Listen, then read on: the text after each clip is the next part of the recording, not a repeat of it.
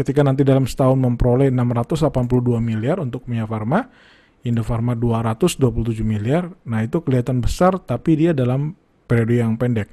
Ini bukan uh, katakanlah revenue yang berulang setiap tahun. Ini yang perlu kita pahami. Nah, sekarang apakah angka ini signifikan terhadap current uh, revenue dari Indofarma dan Kimia Farma?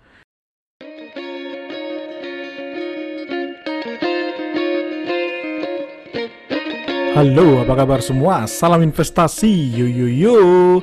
Dengan saya Yose Girsa dari Tagar TV. Terima kasih untuk tetap setia uh, menonton podcast maupun analisa kami tentang investasi saham, khususnya pada perusahaan-perusahaan yang mungkin sedang trending, sedang banyak dibahas oleh publik maupun dari komunitas-komunitas investor dan para pelaku pasar modal. Nah, kali ini kita akan membahas tentang apakah benar bahwa uh, perusahaan BUMN seperti kita ketahui bahwa uh, Indofarma dan Kimia Farma akan menjadi distributor dari vaksin COVID-19 yang diproduksi oleh induk atau holding perusahaan farmasi Indonesia BUMN yaitu Bio Farma. Nah, uh, tentu akan ada revenue yang diperoleh oleh Kimia Farma yang disingkat di Bursa Efek itu adalah KF, sedangkan uh, yang kedua adalah Indofarma disingkat dengan INAF. Apakah atau bagaimana kenaikan revenue dari kedua perusahaan BUMN ini ketika nantinya mereka menjadi distributor dari uh, vaksin COVID-19 yang rencananya akan mulai diproduksi di tahun depan awal 2021 mungkin akan mulai digunakan di pertengahan 2021. Nah, kita mungkin sharing screen dulu ya. Saya share screen. Nah, ini adalah informasi yang saya peroleh dari uh, mungkin Anda juga bisa melihatnya di beberapa media yang sudah membahasnya. Jadi pada tanggal 2 Juli yang lalu 2020 itu ada telekon, ada telekonferensi uh, pers dengan media di dari Istana Kepresidenan pada waktu itu diwakili oleh Ketua Konsorsium Penelitian dan Inovasi COVID-19 Kementerian Riset dan Teknologi yaitu Profesor Ali Gufron Mukti ya. Nah, di situ beliau menyatakan bahwa uh, diperkirakan ketika nanti vaksin dari virus corona sudah tersedia, maka itu diprediksi harganya akan berkisar 75.000 per orang. Nah, nanti akan dijelaskan pada intinya harga per vaksin itu 37.500 karena nanti e, diperkirakan satu orang satu warga negara Indonesia akan memperoleh dua kali vaksin sehingga dikali dua menjadi 75.000. Nah, berapa total nantinya jumlah vaksin yang dibutuhkan ya untuk uh, masyarakat Indonesia ya, kita khususnya untuk negara kita dulu nih. Nah, formula atau pendekatan yang digunakan adalah disebut formula Viro ini untuk menghitung berapa jumlah vaksin yang diperlukan. Seperti kita ketahui, jumlah penduduk Indonesia sekitar 260 juta orang dan e, teorinya adalah satu orang itu dapat menularkan virus sampai ke tiga orang ya ini estimasinya sehingga diperolehlah 2 per 3 dari jumlah penduduk yang 260 juta ini sekitar 176 juta. Nah, karena setiap orang membutuhkan dua kali vaksin, kita kali dua. Jadi yang 176 juta ini kali dua dapatlah 352 juta unit vaksin yang dibutuhkan untuk uh, warga negara Indonesia. Jadi tidak semua ya sekaligus memperoleh uh, vaksin ini diestimasi dalam setahun itu mungkin nanti sekitar 2 per 3 dari jumlah penduduk Indonesia. Bahkan mungkin dalam setahun nggak langsung 2 per 3 itu yang 106, 176 juta penduduk Indonesia mungkin akan bertahap. Karena tentunya ada keterbatasan di sisi produksi. Uh, informasi yang terakhir saya terima, kalau nggak salah, uh, Bio Farma sendiri itu pada tahap pertama hanya mampu memproduksi 40 sampai 60 juta unit vaksin. Nah, ini yang saya katakan tadi, per vaksin harganya 37.500. Sehingga kalau satu orang kali dua diperoleh per orang itu 75.000 ya biaya untuk vaksinnya atau sehingga total uh, penjualan dari vaksin ini di Indonesia diperkirakan itu 26,4 triliun. Itulah market atau pasar dari penjualan uh, dari hasil uh, penjualan vaksin ini. Nah, estimasi memang dibilang satu tahun itu bisa memvaksin semua warga yang dibutuhkan. Tapi balik lagi tadi nanti uh, tentu akan sangat bergantung pada uh, bagaimana kecepatan atau kapasitas produksi dari perusahaan-perusahaan yang akan memproduksi. Saat ini yang besar itu ya, itu dikembangkan oleh BUMN farmasi yang saya sebutkan tadi Bio Farma dan bekerja sama dengan perusahaan bioteknologi asal Cina yaitu Sinovac Biotech Ltd. Uh, sebenarnya di swasta juga ada yang PT Kalbe Farma, kita ketahui Kalbe Farma juga perusahaan farmasi yang besar juga di Indonesia. Mereka bekerja sama dengan perusahaan asal Korea Selatan yaitu Genesin in Inc atau uh, incorporation. Nah, ini kurang lebih uh, informasi yang Anda sendiri juga bisa searching, bisa dapatkan di beberapa media. Nah, itu saya terjemahkan dalam bentuk Excel perhitungannya gitu ya. Nah, ini dia tadi harga per vaksin dia adalah 37.500 ya Anda bisa lihat di sini. Uh, kemudian dari harga tersebut sebentar ya Anda bisa lihat spotlightnya oh, sebentar oke mungkin ini saja. Nah kemudian ini jumlah penduduk Indonesia ini cuma formula ya. Kemudian ini uh, jumlah vaksin yang diperoleh 2 per 3 tadi perhitungannya ya. Uh, kemudian per orang karena dia dua kali maka total dibutuhkan 346 juta. Nah karena tadi tidak hanya Bio Farma yang memproduksi tapi juga ada Kalbe Farma Oke lah kita estimati estimasi secara konservatif mungkin Bio Farma 70% ya. Nah, 30 persennya yang lain-lain misalkan begitu ya. Maka dari 346 juta vaksin yang dibutuhkan untuk seluruh warga uh, Indonesia yang membutuhkan itu akan diproduksi oleh Bio Farma sebesar 242 juta vaksin ya. Nah, ini estimasi saya karena nanti kita kan bicara hmm, KF atau Kimia Farma dan Inaf atau Indofarma sebagai distributor. Katakan mereka dari harga 37.500 ini memperoleh uh, revenue marginnya 10%. Jadi dari 37.500 itu di top up harganya misalkan 10% gitu ya. Maka itu mereka memperoleh 3.750 rupiah per vaksinnya ya. Sehingga dari 37 3.750 ini total untuk revenue untuk uh, distributor saja ini ya itu sekitar 910 uh, 910 miliar rupiah ya. Jadi karena mereka mendistribusikan sebanyak uh, 242 juta vaksin, mereka memperoleh kedua perusahaan ini memperoleh uh, revenue atau uh, penjualan sebesar 910 miliar ya. Nah, karena memang e, Kimia Farma itu jauh lebih besar, bahkan penjualannya tahun 2019 itu sampai 8 kali dari Indofarma. Oke, saya estimasi si e, siapa namanya? Si e, Kimia Farma ini dia akan mendistribusikan 75% dari 242 juta vaksin dan sisanya 25% itu adalah Indofarma. Sehingga nantinya di 2021 ataupun dalam setahun ya estimasi eh, dalam waktu 12 bulan itu akan ada kenaikan. Itu pun mungkin naiknya nggak langsung dalam setahun ya. Kalau tadi misalkan mulai didistribusikan pertengahan 2021, jadi mungkin setengah ada di 2021, setengah lagi ada di 2022 gitu. Tapi kurang lebih ini akan menjadi 682 juta 682 miliar ini akan menjadi revenue dari Kimia Farma dan 227 menjadi revenue dari Indofarma dan perlu kita garis bawahi itu akan uh, pendekatannya adalah revenue yang uh, mungkin one times besar. Ya bukan mungkin. Ya kemungkinan besar kan begitu. Ya kenapa? Karena tadi tidak mungkin vaksin disuntik berkali-kali. Ya tidak mungkin vaksin disuntik berkali-kali karena dia kan nanti untuk jadi imun. Ya artinya uh, kemungkinan besar ya nanti kalau ada bayi lagi ya kemudian tumbuh besar, nah maka akan divaksin lagi gitu. Tapi setidaknya ketika nanti dalam setahun memperoleh 682 miliar untuk Mia Farma, Indofarma 227 miliar, nah itu kelihatan besar tapi dia dalam periode yang pendek. Ini bukan uh, katakanlah revenue yang berulang setiap tahun. Ini yang perlu kita pahami.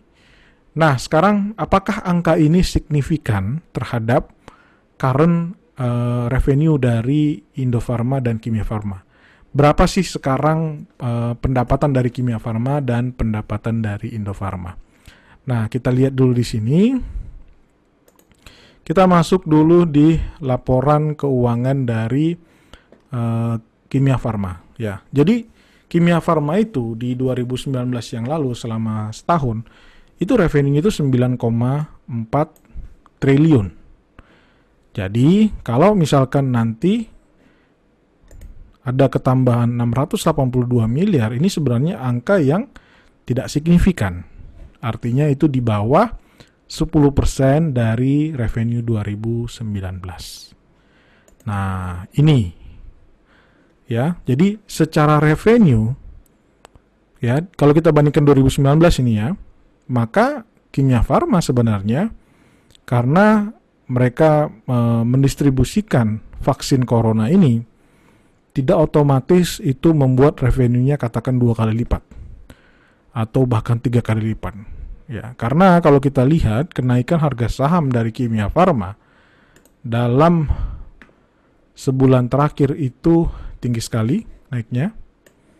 Nah, di sini dia dari harga sekitar 670 di sini naik sampai 3300. Ya, jadi naiknya kurang lebih 4, 4 kali lebih. Padahal estimasi kita tadi dengan revenue 9,4 estimasi kemungkinan yang diperoleh adalah 680 miliar. Ini menurut saya adalah sentimen yang dalam jangka pendek yang berlebihan. Walaupun kita tahu ya, kalau kita lihat grafik dari Kimia Farma ya, Kimia Farma di sini sudah sebenarnya dulu sebelum uh, sebentar ya, dalam waktu dua tahun terakhir di sini sebenarnya Kimia Farma itu pernah di harga 3.500 tapi dia drop drop signifikan di sini ya terutama dari 2019 udah mulai turun di sekitar Agustus September kemudian kena lagi COVID di sini makin drop lagi dari harga 1300 makin turun ke level terendah sekitar 580. Nah, sekarang naik jadi seolah-olah kayak kembali ke level tertinggi di sekitar 2019. Nah, bagaimana kondisi keuangan dari Kimia Farma ya? Kita akan membahas cukup singkat untuk Anda dapat gambaran. Jadi tahun 2019 dengan penjualan 9,4 triliun, ada fakta yang mengejutkan bahwa laba bersih dari kimia farma itu ternyata justru merugi atau tidak mencetak profit di 2019. Malah kimia farma itu mengalami kerugian sebesar 12 miliar. Padahal di tahun sebelumnya dengan penjualan sebesar 8,4 triliun masih mampu mencetak laba bersih sebesar 491 miliar. Walaupun kalau kita hitung profit marginnya 491 miliar kita bagi dengan 8,4 triliun itu hanya sekitar 5,8 persen. Saya biasanya memilih perusahaan dengan NPM net profit margin di atas 10 persen untuk amannya ya dan terbukti di sini artinya bahwa kinerja dari kimia farma sebelum covid sendiri itu masih belum kita katakan konsisten mencetak laba bersih. Ya di sini dia. Ya bahkan ya kalau kita lihat lebih detail apa permasalahannya ya Anda bisa lihat di sini beban usaha itu naik signifikan dari 2,5 triliun di 2018 menjadi 3,2. Ya, beban pokok penjualan juga naik signifikan, bahkan beban keuangan itu dalam setahun dia harus membayar uh, ibaratnya ini adalah utang dengan bunga dan pokok sekitar 497 miliar padahal tahun sebelumnya 227 miliar. Itulah kenapa akhirnya menggerus profit menjadi uh, loss ataupun rugi bersih. Jadi secara fundamental sebenarnya bisa dibilang kimia farma butuh perhatian khusus. Ya, kita mengharapkan uh, harusnya dengan sebesar kimia farma ya itu bisa lebih efisien. Debt to equity ratio kalau saya hitung secara singkat di sini, jadi kita ambil hanya uh, liabilitas yang berbunga, interest debt, itu angkanya sebesar saya sudah hitung sekitar 1,13 kali. Saya biasanya sih hanya mengambil atau untuk amannya resiko yang lebih rendah, uh, DER, debt to equity ratio perusahaan di bawah 0,5 kali. Ya, karena semakin besar debt dari perusahaan, maka otomatis akan menggerus profit margin di sini. Contohnya yang dialami oleh Kimia Farma. Nah, bagaimana dengan Indofarma? Indofarma skalanya lebih kecil dari Kimia Farma. Kalau tadi dalam setahun 2019 uh, eh, Kimia Farma bisa memperoleh revenue 9,4 triliun, sedangkan Indo Indofarma atau Inaf itu hanya 1,3 triliun. Makanya saya bilang tadi skalanya hampir 8 kali lipat lebih besar Kimia Farma. Dan untuk Indo Indofarma itu ada tantangan lagi revenue mereka drop ya dari 1,5 T di 2018 menjadi 1, 35T di 2019. Dan kalau kita lihat langsung ke bagian uh, laba rugi ya di sini di 2018 uh, eh, Indofarma itu masih merugi 32 miliar. Sekali lagi dia masih merugi 32 miliar dan baru mencetak untung di 2000 2019 tapi itu pun untungnya kecil hanya 7,9 miliar. Ada bayangan penjualannya omsetnya 1,3 T sementara laba perusahaan hanya 7,9 miliar. Artinya profit margin hanya 0,58% di bawah 1% bahkan. Sangat kecil. Ya, otomatis di sini juga sama kondisi ya antara Kimia Farma dengan Indofarma itu dari sisi uh, kinerja masih kurang. Nah, angka yang tadi ya estimasi dalam 12 bulan mereka akan memperoleh tambahan revenue 227 miliar, ya itu tidak signifikan sebenarnya dibandingkan revenue yang ada di 2019 yang 1,3 triliun. Ya, kita tambahkan aja dengan 1,35 atau 1,4 maka total menjadi 1,7 lah katakan triliun naiknya gitu ya. 1,7 triliun oke, okay, naik mungkin sekitar 15 atau 20 persen. Tapi kalau ternyata di manage juga dengan beban-beban yang tetap meningkat ya bisa dikatakan ya Dian laba bersih tidak dicetak dengan baik. Nah kalau kita lihat harga dari saham ya Indofarma ini ya Indofarma sebenarnya Indofarma itu walaupun naik cukup signifikan dalam sebulan terakhir dari harga sekitar 1000 sekarang menjadi 3300 atau naik tiga kali itu sebenarnya kalau dibandingkan dengan harga sebelumnya di tahun 2018 itu pernah mencapai bahkan 6.500. Jadi masih setengahnya lah. Ya, walaupun memang ini kelihatan naik 300% gitu ya. Nah, jadi sebenarnya ya untuk jangka panjang saya meyakini bahwa perusahaan itu pada akhirnya ya, perusahaan itu pada akhirnya akan mencetak uh, laba bersih yang dampaknya akan terrefleksi dari harga sahamnya. Artinya dalam jangka panjang, semakin bagus kinerja perusahaan, maka akan diikuti dengan naiknya saham perusahaan. Ya, kita bicara jangka panjang nih, ya.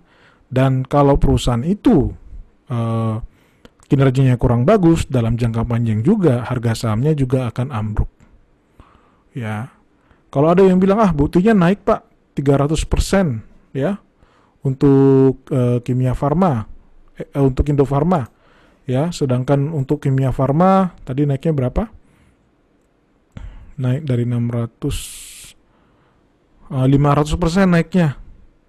Ya, kalau saya boleh sharing, dulu juga ya, dulu juga tahun 2006 sampai 2007 saham Bumi, Bumi Resources ya, itu naik dari 800 menjadi 8000, naik 10 kali lipat dalam kurang lebih waktu setahun satu tahun setengah. Dan setelah itu setahun berikutnya dari harga 8000 bahkan turun lebih rendah lagi menjadi harga 500 rupiah di tahun 2007 ke 2008. Dan sekarang karena kinerja dari bumi turun terus, sekarang harga sahamnya gocap, harga paling rendah. Dan memang rata-rata perusahaan-perusahaan yang masuk ke nilai atau harga gocap itu kinerjanya sangat dipengaruhi eh, harga sahamnya memang sangat dipengaruhi oleh kinerjanya. Perusahaan-perusahaan yang mencetak rugi bersih, perusahaan-perusahaan yang utangnya besar, pada akhirnya harga sahamnya akan drop karena tidak ada investor yang berminat untuk menyimpan. Kenapa orang menyimpan saham di mana perusahaannya merugi? Ya kan? Nah, memang betul dalam jangka pendek harga saham itu bisa dinaikkan, dispekulasikan balik lagi kembali ke Anda pribadi. Kalau Anda merasa bahwa ya nggak apa-apa, saya cuma berspekulasi itu kembali ke pilihan Anda. Tapi kalau saya pribadi, mindsetnya adalah investor, saya uh, pengen menikmati waktu saya melakukan hal yang uh, lebih berguna untuk saya. Saya tidak akan memantau harga saham dalam jangka pendek, tapi saya gunakan waktu saya untuk mendevelop diri saya sehingga prinsipnya adalah investasi, money works for you jadi kamu punya waktu, tapi kamu juga bisa tidak terfokus pada harga saham naik turun dalam jangka pendek. Ketika kita memilih perusahaan dengan kinerja yang baik, kita tunggu dalam waktu uh, dua tahun, tiga tahun, bahkan lima tahun, dia naik karena kinerjanya bagus. Gitu. Nah itu prinsip yang uh, saya pasang terus di mindset saya. Ya, jadi itu jadi kesimpulan dari uh, diskusi ini ataupun podcast ini adalah uh, sentimen yang terjadi dengan Indofarma, Inaf, dan Kimia Farma atau KF dalam jangka pendek ini dalam sebulan terakhir, menurut saya, ya ini opini saya, kembali lagi, adalah uh, sentimen yang berlebihan. Mungkin nggak nanti uh, Indofarma dan Kimia Farma memperoleh untung yang sangat besar dan berkali lipat ketika nanti vaksin sudah didistribusikan mulai tahun 2021 kita sudah lihat angkanya ternyata itu tidak signifikan dibandingkan penjualan yang saat ini ada uh, yang sudah dicetak oleh Indofarma dan Kimia Farma. Dan kedua perusahaan ini BUMN ini masih butuh perjuangan berat untuk manajemen membenari membenahi supaya kinerja perusahaan, profit margin perusahaan, uh, return on equity perusahaan itu juga bisa lebih baik lagi dibanding tahun-tahun sebelumnya, terutama sebisa mungkin labanya bisa meningkat dan itu konsisten. Jadi tidak meningkat hanya dalam setahun, kemudian tahun depan merugi lagi gitu. Itu mungkin uh, tugas yang uh, perlu dilakukan atau perlu diperhatikan dari manajemen uh, Indofarma maupun Kimia Farma. Itu dulu diskusi dan podcast saya. Terima kasih untuk tetap setia mendengarkan podcast ini. Salam investasi, yo yo yo.